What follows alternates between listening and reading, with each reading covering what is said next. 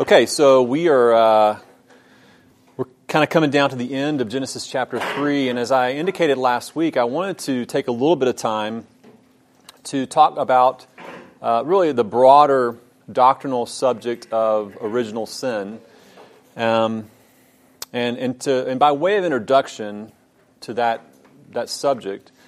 As you think about what we've discussed up to this point from Genesis chapter 3, and just think about the, the way that it begins with the dialogue between the serpent and Eve and that whole interchange and process of temptation and, and then the partaking of the fruit by Eve and Adam and then the subsequent uh, curse that was leveled against the serpent and Eve and Adam.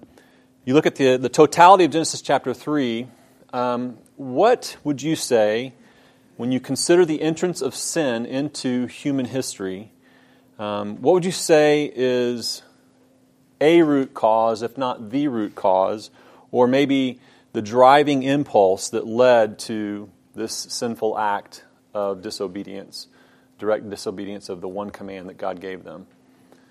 What would you say might be at the root or that root driving impulse? When you think about the narrative, the the flow of the, the, the, flow of the dialogue between the serpent and Eve, and just all of that played out there. Doubting God's word. Okay.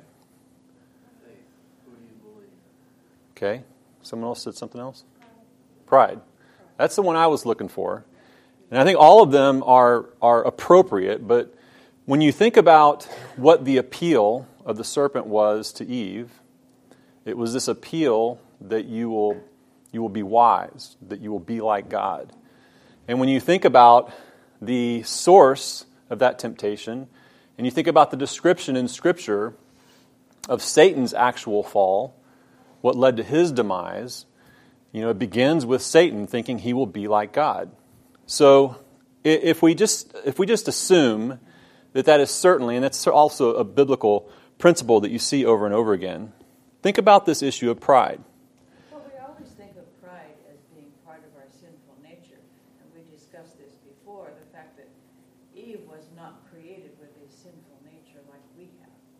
I understand, but but but there was an appeal to being equivalent with God.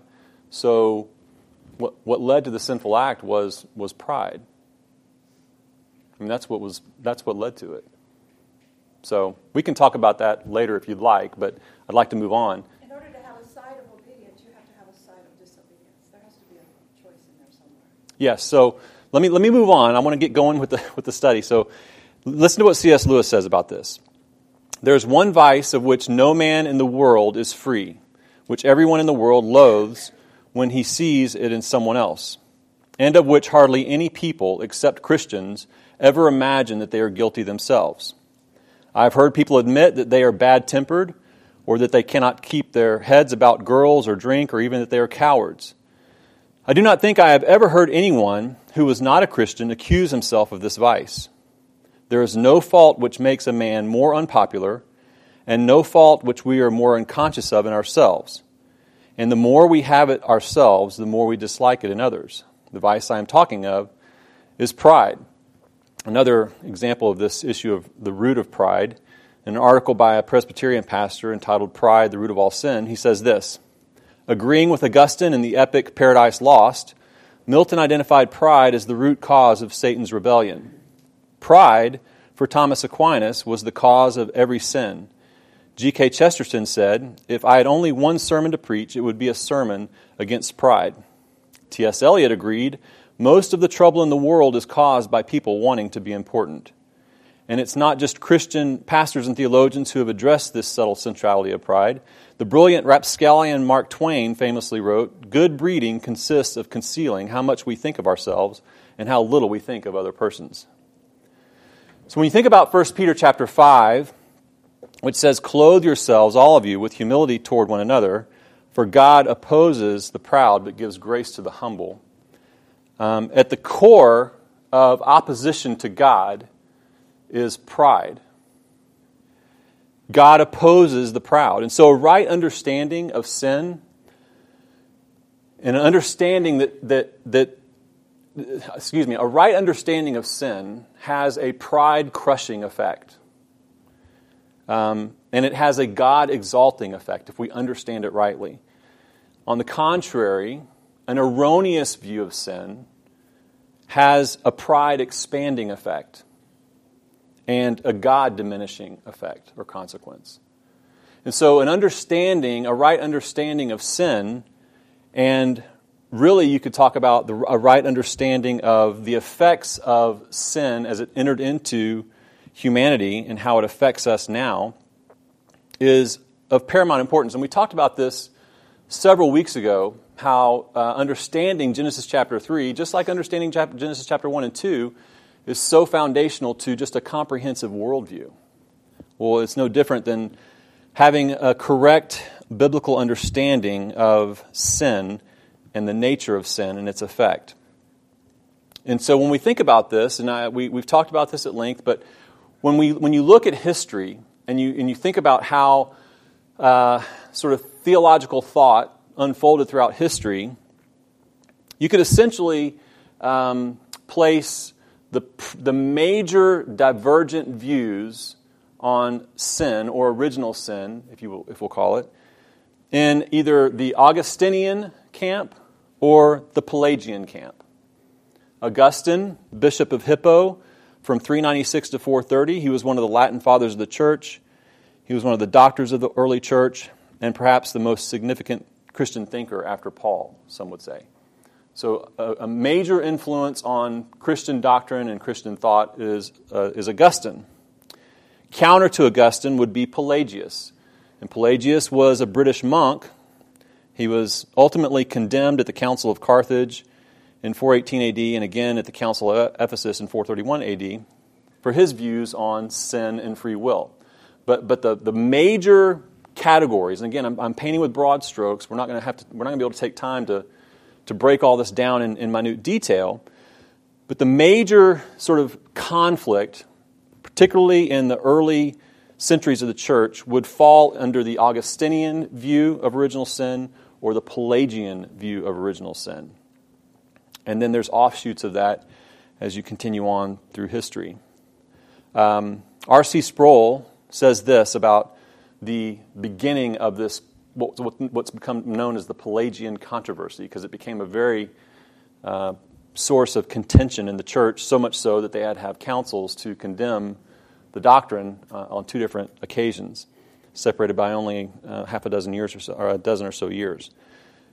But R.C. Sproul said this about it. He said, Grant, this is a quote from Augustine, grant what thou commandest and command what thou dost desire.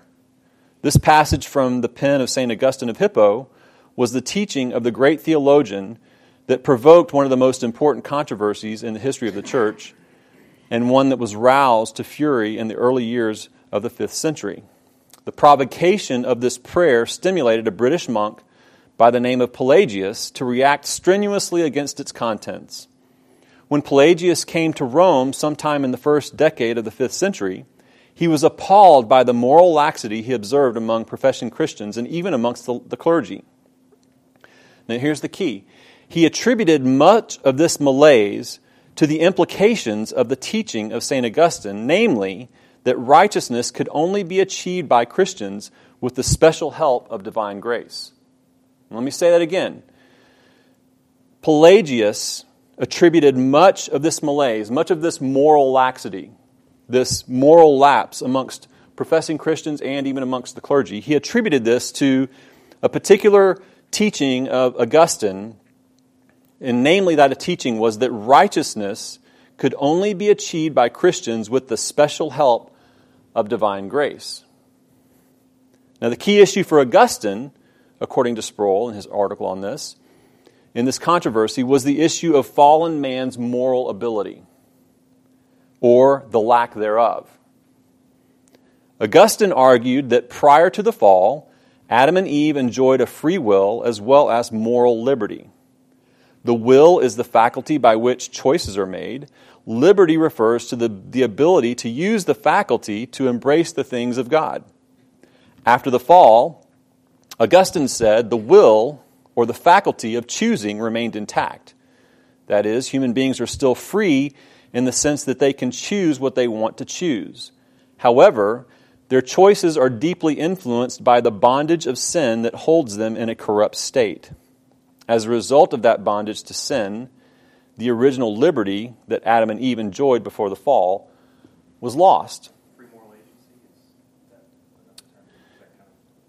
Yeah, so it does center around this, this, uh, this concept of free will. Okay?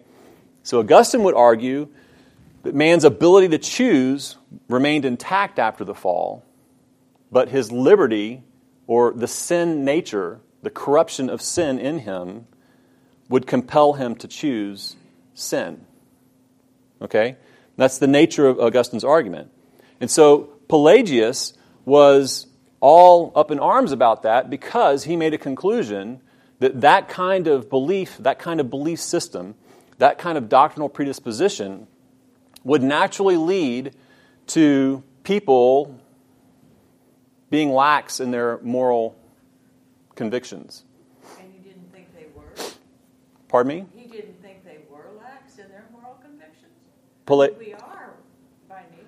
Yeah, but he was he was basically at that time in history he was basically outraged by uh, the the almost the the lack of the, the clergy itself was corrupt, and so he, it was really probably more of a uh, you know a, a, a I don't know a disgust at the complete moral breakdown of the church from the top down, um, and so his his thought was according to to particularly this article was that um, if if man basically the essence of the argument is that if man uh, d- believes that original sin, the sin of Adam, that passes on to him, passes on to Adam's progeny, and therefore passes on to us, holds us into a corrupt state of bondage to that sin, so that we cannot on our own choose the good.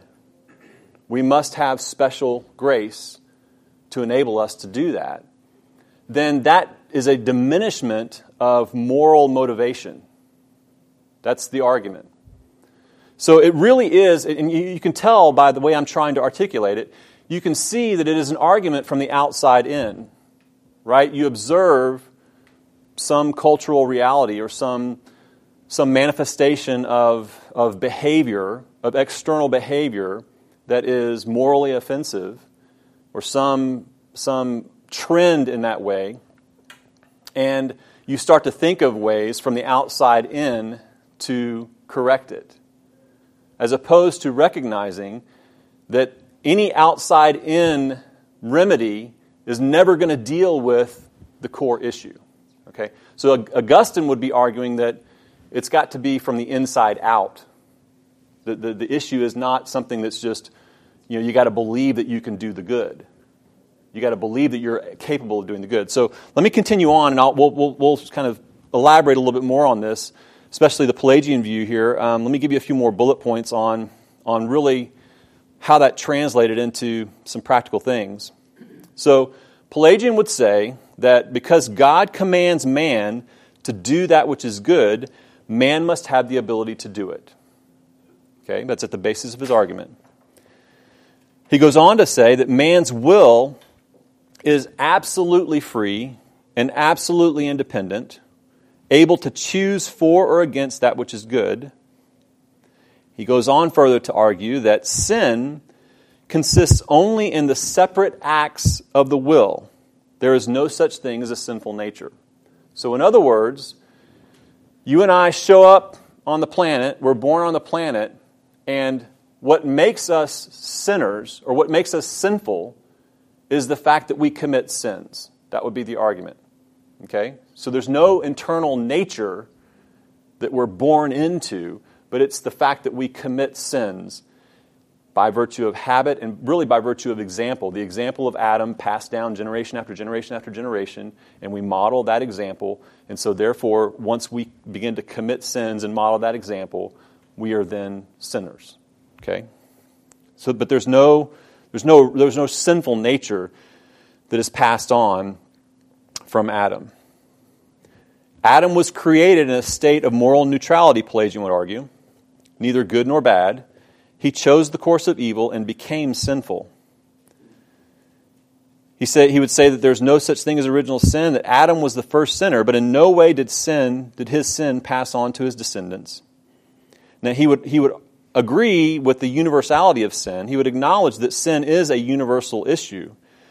But it's a result of imitation and habit of sinning that is gradually formed, as I just said. It's a, it's a, it's a habit and an imitation problem, not an innate problem that's passed on from Adam.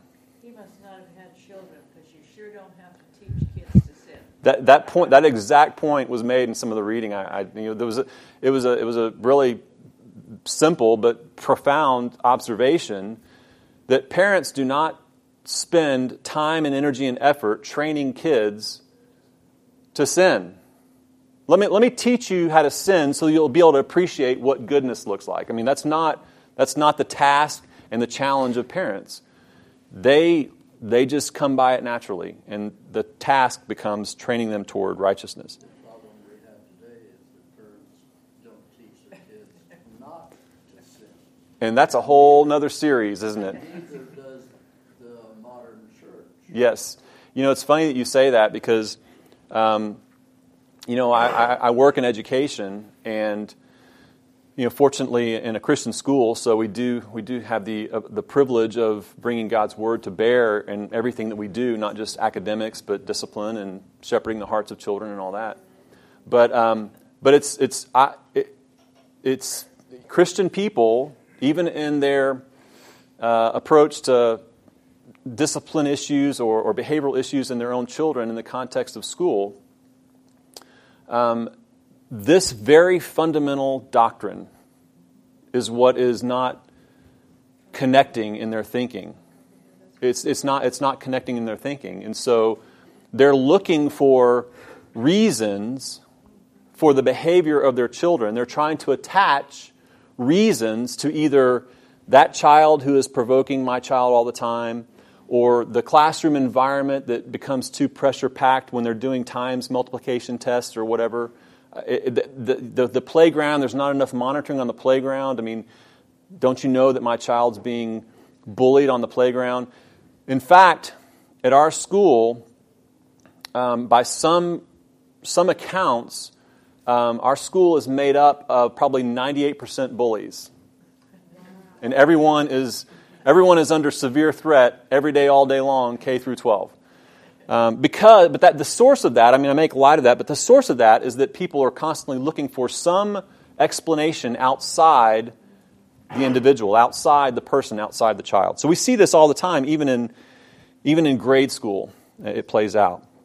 That's why I say an understanding of this, a really deep, thoroughgoing understanding of this, impacts everything. It impacts everything. Our thinking on this impacts the practical ways that we deal with something like training up a first grader to deal with conflict in a first grade classroom. It, it really goes down to that level.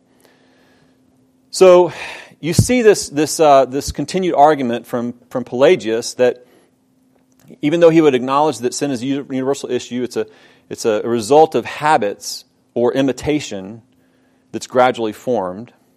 And, and he, the, his last point is this man cannot escape responsibility for his own concrete sinful activity, nor, here's the key, nor make an appeal to some previous act. So, in the mind of Pelagius, for you and I, post fall, to be able to make some excuse that we're sinful because of what Adam did. That's his thinking. It's kind of a little bit simplistic there, but he, he doesn't want anyone to have the freedom to make an appeal that my sinful actions are a result of the sin of someone else, namely Adam. What, what scripture, I mean, is he, in his argument, I'm sure there's probably, he uses scripture somewhere to back it up, but I'm just thinking of, you know, Romans 5, where he's talking about the first Adam and then the second Adam, and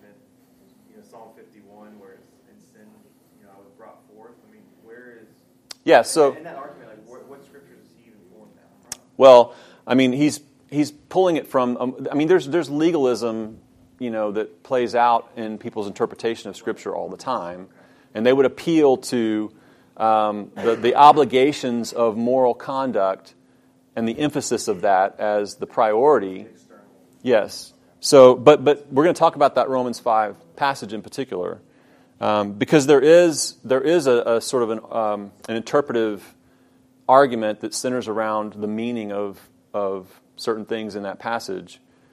And there is an element of, of mystery in the Romans 5 passage that's there because you're, you're starting, you're, you're getting into a point, a place where um, you can't, it, it, it's, not, it's not intended, the point of that passage is not intended to be some type of schematic, you know, some type of architectural drawing of how all in Adam sinned, and therefore in Christ the elect can be made righteous. It's not intended to be, okay, the, the, it, it happened this way and that way, and then you nail this bolt in and you screw this you know, nut in, and, you, and all of a sudden you've got substitutionary atonement for the original sin of Adam that passed on to us. I mean, it's, and so a lot of people try to really scrutinize the passage to a point where it, it, it's not going to make sense.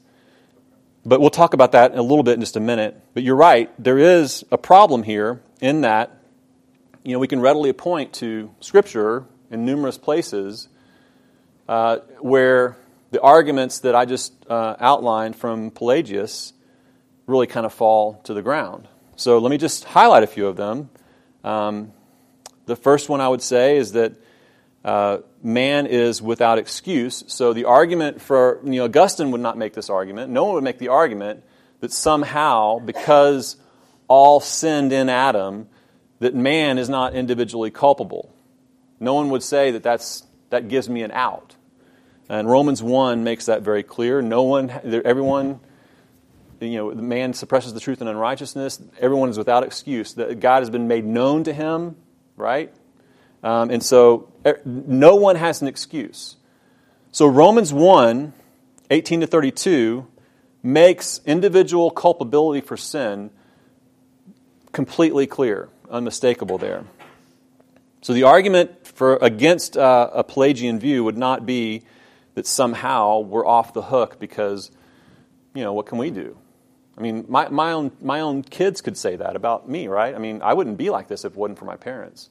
You can take that argument from a current generation to the parents to the grandparents. It's like, no, it's not my fault. And that's, that's against Scripture explicitly. So that wouldn't be the argument that someone who would want to argue against a Pelagian view would make. But to go further and to get into this issue of man's will, Scripture also makes it clear that man's will is dependent upon his nature.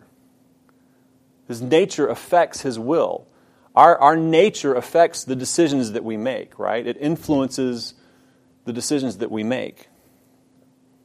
And you see this, for example, uh, Genesis chapter 6, verse 5, where it talks about man before the nature of his heart uh, at the time before the flood. The nature of the thoughts of his heart were only evil continually.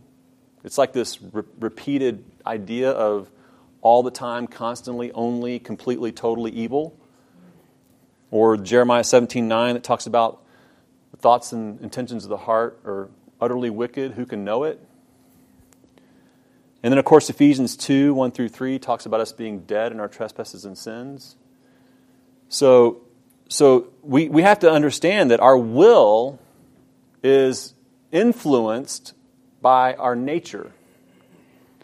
And then to the point you made about Romans 5, Scripture would argue, and Scripture would say, that in Adam all sinned. That's the statement in Romans chapter 5. And that is sort of the, the crux verse. Not the whole context per se, but that particular verse, which says, Therefore, just as sin came into the world through one man, which that's easy to understand, right? Genesis chapter 3, you see the, the narrative play out there, and there it is. They took the fruit and they ate. So sin entered into the world through one man. That's not complicated and that's not controversial. And death through sin. That's not particularly controversial. The curse brought about death. The, the curse introduced entropy or decay, perpetual decay, and the breakdown of creation and the breakdown of man, and to dust you will return. So so that's easy to understand. And then it says, so through one man, sin came into the world through one man, and death through sin, and so death spread to all men because all sinned. That statement is the controversial, if you will, statement. What does it mean that all sinned? Well, if you just take it from the perspective of the, the Greek verb tense there, it is an aorist tense. That verb tense that says that all men sinned. And just to, just to I don't want to belabor this point, but the nature of the aorist tense itself, and that's why we need to be thankful that the Greek language is so precise, particularly in verb tenses. So it makes things much clearer than, than uh, in other languages. But the aorist tense here that's used, and the aorist tense is referred to as simple occurrence or summary occurrence without regard for the amount of time taken to accomplish the action. This tense is often also often referred to as the punctiliar tense. Punctiliar in the sense means viewed as a single collective whole, a one point in time action. Although it may actually take place over a period of time, in the indicative mood, the aorist tense denotes action that occurred in the past time, often translated like the English simple past tense. So it spread to, death spread to all men, all because all sinned. It, it, it happened. I think the problem is the interpretation of the word because. They're saying because that all sin, and it should be the evidence is that they all sin. Well, and the nature of the argument itself and the larger part of the, the text there as well is this analogy between the first Adam and the second Adam, Christ. And so if you, if you become too surgical in your interpretation here, you can sort of break things up and make them potentially mean a number of different things. Yeah. But the larger context is also making this analogy between the first Adam and the second Adam, Christ. So if you want to argue against the, the, the possibility or the reasonableness of all men sinning in Adam, then you're going to have trouble with the overall analogy in which your imputed righteousness is not your own.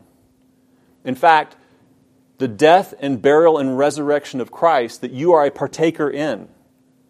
Paul himself said, What? I have been crucified with Christ. It is no longer I who live, but Christ who lives in me. The whole Christian concept, the whole Christian doctrine of us being in Christ is comprehensive in nature. We share in his sufferings, we partake in his crucifixion. Our sins, he was made sin on our behalf. Our sins were put on him. So, this, this whole analogy is tied to first Adam, all sinned, second Adam, Christ, or the many sin, the many will be made righteous. In that analogy there. Louis Berkhof uh, would say it this way Adam sinned not only as the father of the human race, but also as the representative head of all his descendants. And therefore, the guilt of his sin is placed to their account, so that they are all liable to the punishment of death. It is primarily in that sense that Adam's sin is the sin of all. That is what Paul teaches us in Romans 5:12. Through one man sin, entered into the world, and death through sin, and so death passed unto all men, for, for that all sinned. The last words can only mean that they all sinned in Adam, and sinned in such a way as to make them all liable to the punishment of death. It is not sin considered merely as pollution, but sin as guilt that carries punishment with it.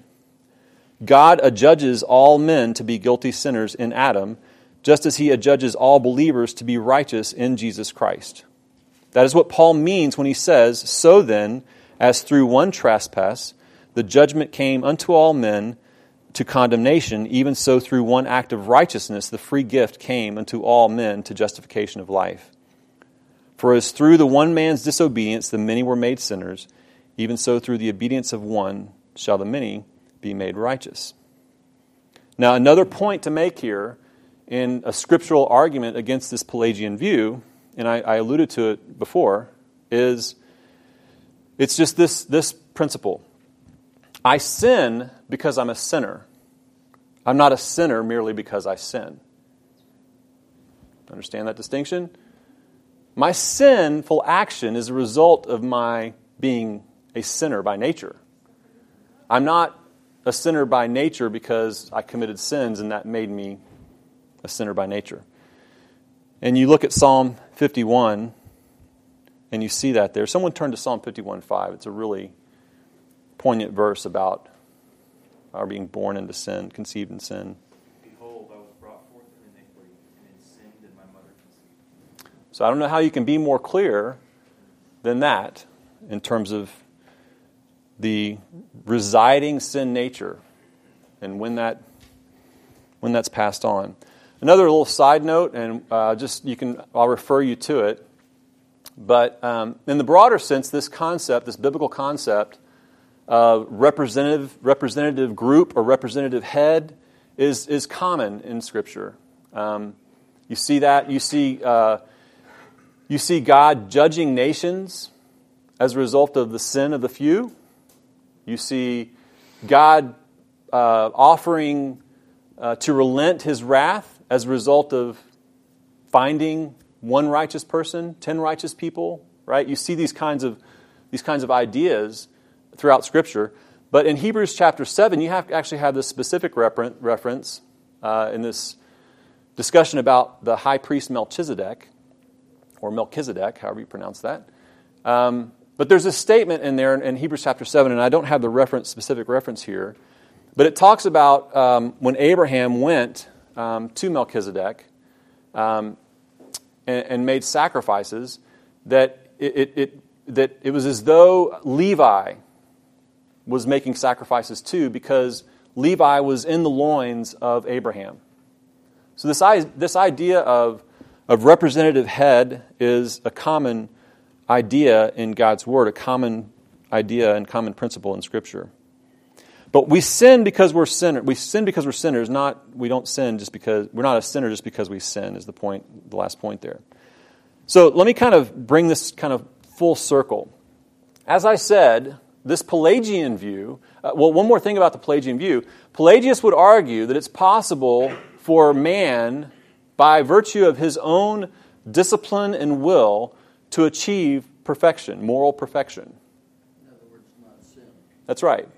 So, in the practical sense, in the practical working out of life, it's possible because, again, if you think about his previous arguments, these foundational arguments, that if man is, is capable, by virtue of, of the disposition of his will and the absence of the principle of sin or the sin nature, then it's possible by active will, by active discipline, and a knowledge of what the good is versus what the bad is, has the ability to achieve moral perfection.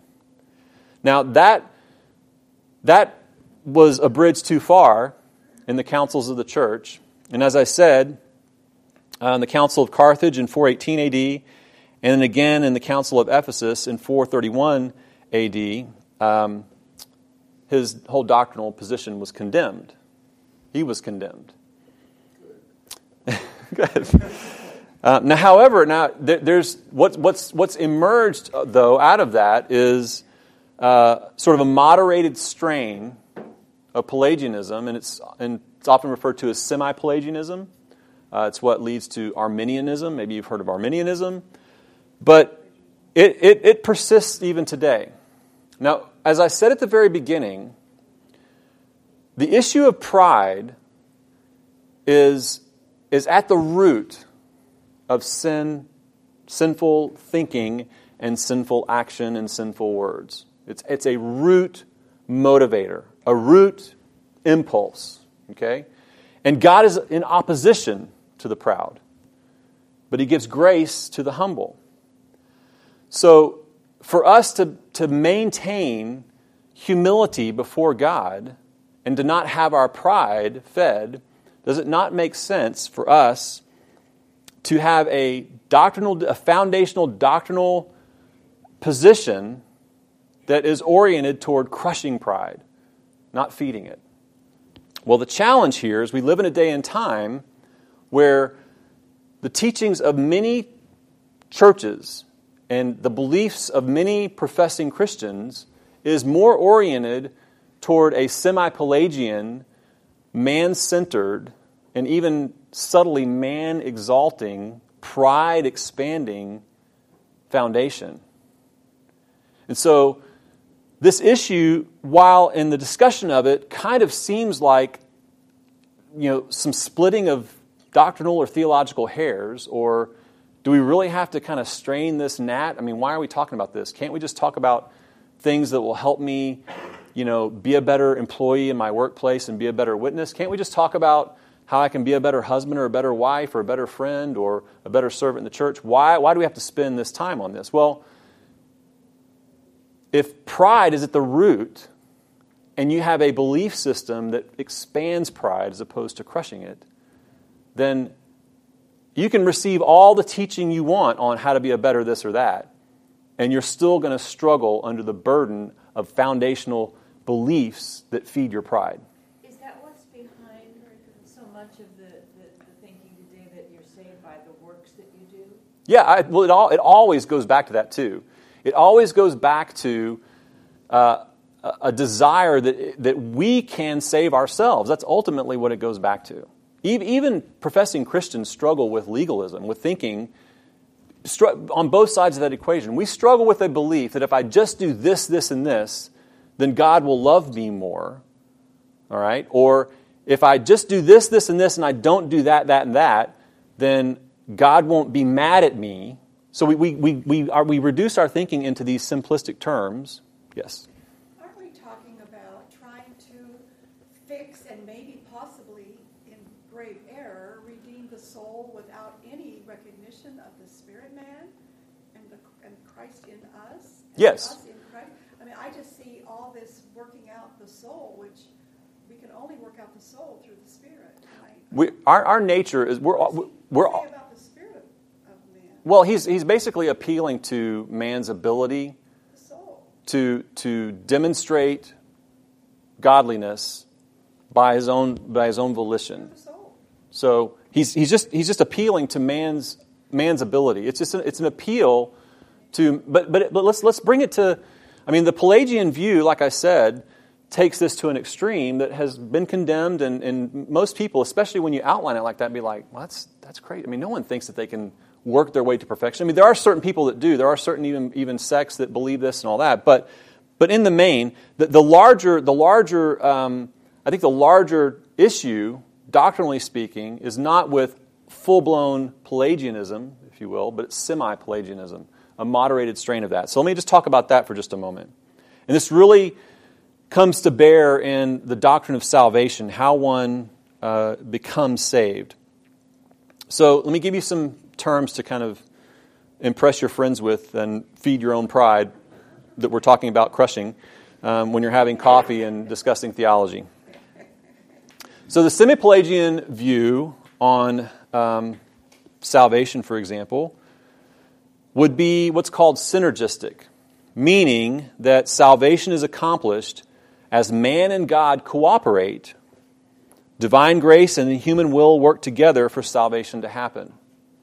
Now, Pelagius would say that man can achieve perfection by virtue of his own will. He can achieve sinlessness by virtue of his own will because his will has not been corrupted by the fall. Semi Pelagianism would say, no, there's a synergistic partnership at work. To even say that, it's like, ugh, let's think about that. I'm, what I'm saying is, is that divine grace and the human will work together for salvation to happen. So it's almost like, you know, a handshake with God. God, come on, let's, let's get together and work out this salvation thing for me. Can we do that? Can we agree on maybe a 50 50 partnership? Let's, This This is what the devil promised Eve. You'll be like God. That's right. On equal terms. That's right. It all goes back to that, that original uh, sin in the garden. So that would be a synergistic view. Uh, uh, the, the more Augustinian view would be a monergistic view that salvation is wholly the work of the Holy Spirit in regeneration, and mankind possesses no inclination toward the gospel in his natural state, and needs divine grace to be enabled to believe. So you can see how there's a complete distinction there. When you start talking to people about, uh, about how they come to faith in Christ, and you press the matter of where we are in our fully sinful, unredeemed state, to the degree that we have no ability in and of ourselves. We are incapable of moving toward God. We are incapable of embracing the truth. We can't even see it because we're blind and we're dead, right? When you, when you press that point, it does rub up against the pride of many who believe that they took a step and God met them halfway. Now, I'm not making the case that anyone who has a semi Pelagian or you might consider it an Arminian uh, viewpoint on how one comes to faith in Christ, I'm not trying to imply that everyone in that camp, if you will, is laden with pride, that they're just, you know, you, you, just get to know them and you'll soon find out that they are just the most prideful people ever. That's not, the, that's not the idea that I'm trying to put forward here. There are many people who would embrace this kind of viewpoint. They would embrace this synergistic kind of partnership. I move toward God, He moves toward me, and then He gives me the Spirit and opens my eyes and, and that kind of thing. Uh, they would have this synergistic viewpoint and they're humble people, and they love God, and they desire to worship God in spirit and truth. And so I don't want to say that, that, that it's just a, a common, you know, there, there's going to be pride run amok if they believe this way. However, what I am trying to say, going back to what I was talking about at the very beginning, pride is a root issue for us.